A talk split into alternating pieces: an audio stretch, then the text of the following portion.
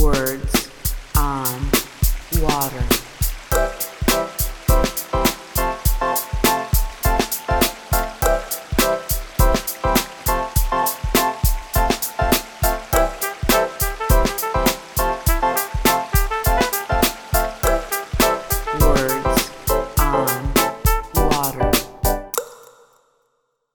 This episode is brought to you by Logistech, who is proud to launch Ultra Proven Solutions, its newest brand, encompassing its field-proven innovative solutions to solve water issues across North America.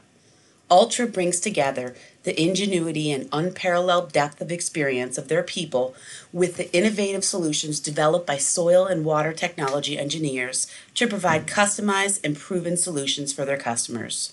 For more information, visit w w w dot logistech dot com slash ultra. I nailed that one. That was it, baby. That was it. That's it. Welcome to Words on Water, a podcast from the Water Environment Federation. This is the host, Travis Loop. P FAS remains a searing hot issue for the water sector, and it's always an interesting conversation topic. I'm very happy for this episode to be joined by Martin Barreau. He is Vice President of Innovation at Logistech Environmental. Thank you so much for coming on the podcast. Hey, it's my pleasure, Travis. Let's start with the basics here for people that might not know as much. What is P FAS and why is it a problem for people and the environment? Well, that's a big question. uh, P FAS uh, are a family of industrial products, chemical uh, products that have been used for several decades now. They're based on fluorine and they're very, very stable chemicals. Um, they were uh, first used as fire suppressors, so-called anti-foaming film uh, agents, or A F F F, um, aqueous uh, film-forming foams agents, I, I should uh, correct myself. So they were used as fire suppressors, water repellents, because mm. that's how they, they're used, actually, and uh, anti-foaming um, processing aids. The characteristic of this product is that it's it's so stable that it will not degrade in, in nature. Uh, you need to get to extreme temperatures to burn a chemical like that. And on top of that, since it's uh, so stable, it remains in the environment for a very, very long period of time.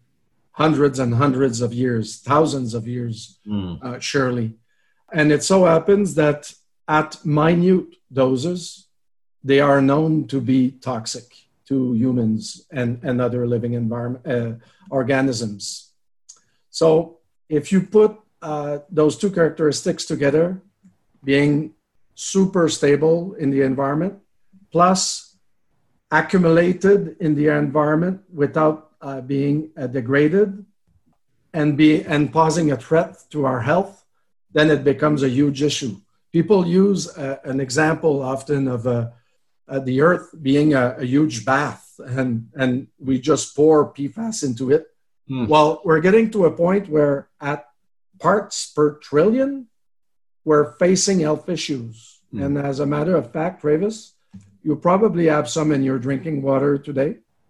I, I know because we've tested it. We have some in our w- drinking water in Montreal, but that's not something that is... That it, it, it is really everywhere.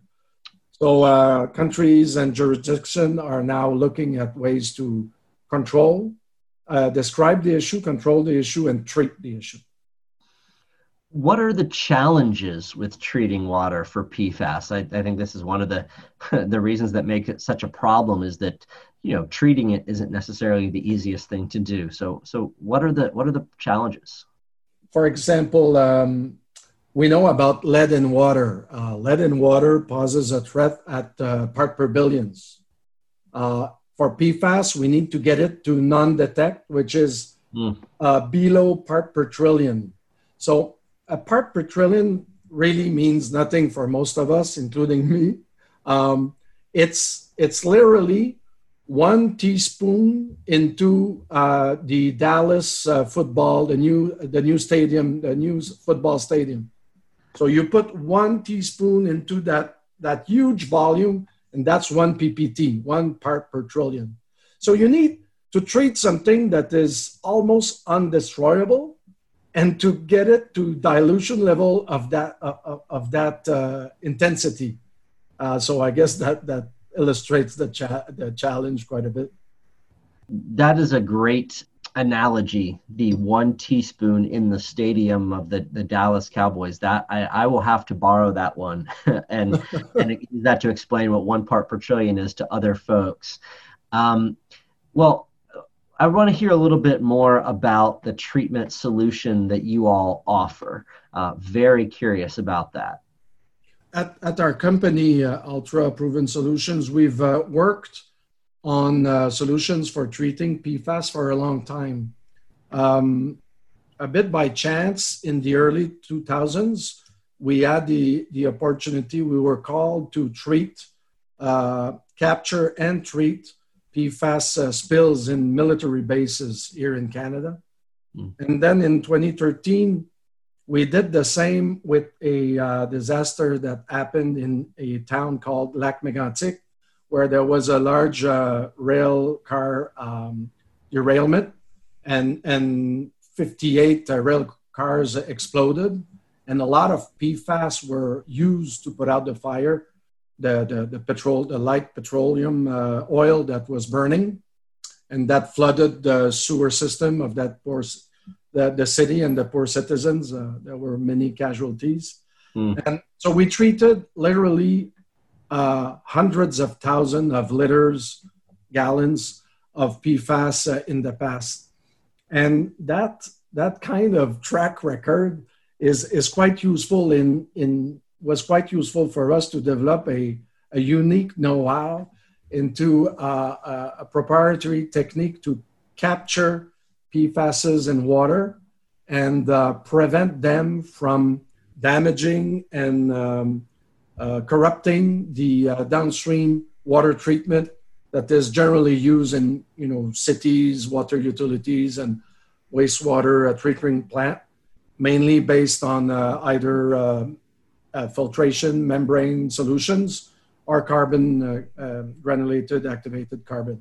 So So in a sense, what we developed is a way to uh, capture ninety-ish percent of all P FASs in water, and then uh, using uh, finishing technologies, remove everything in the water at non-detect levels. Mm. I guess, what are the, the benefits of your solution or the advantages?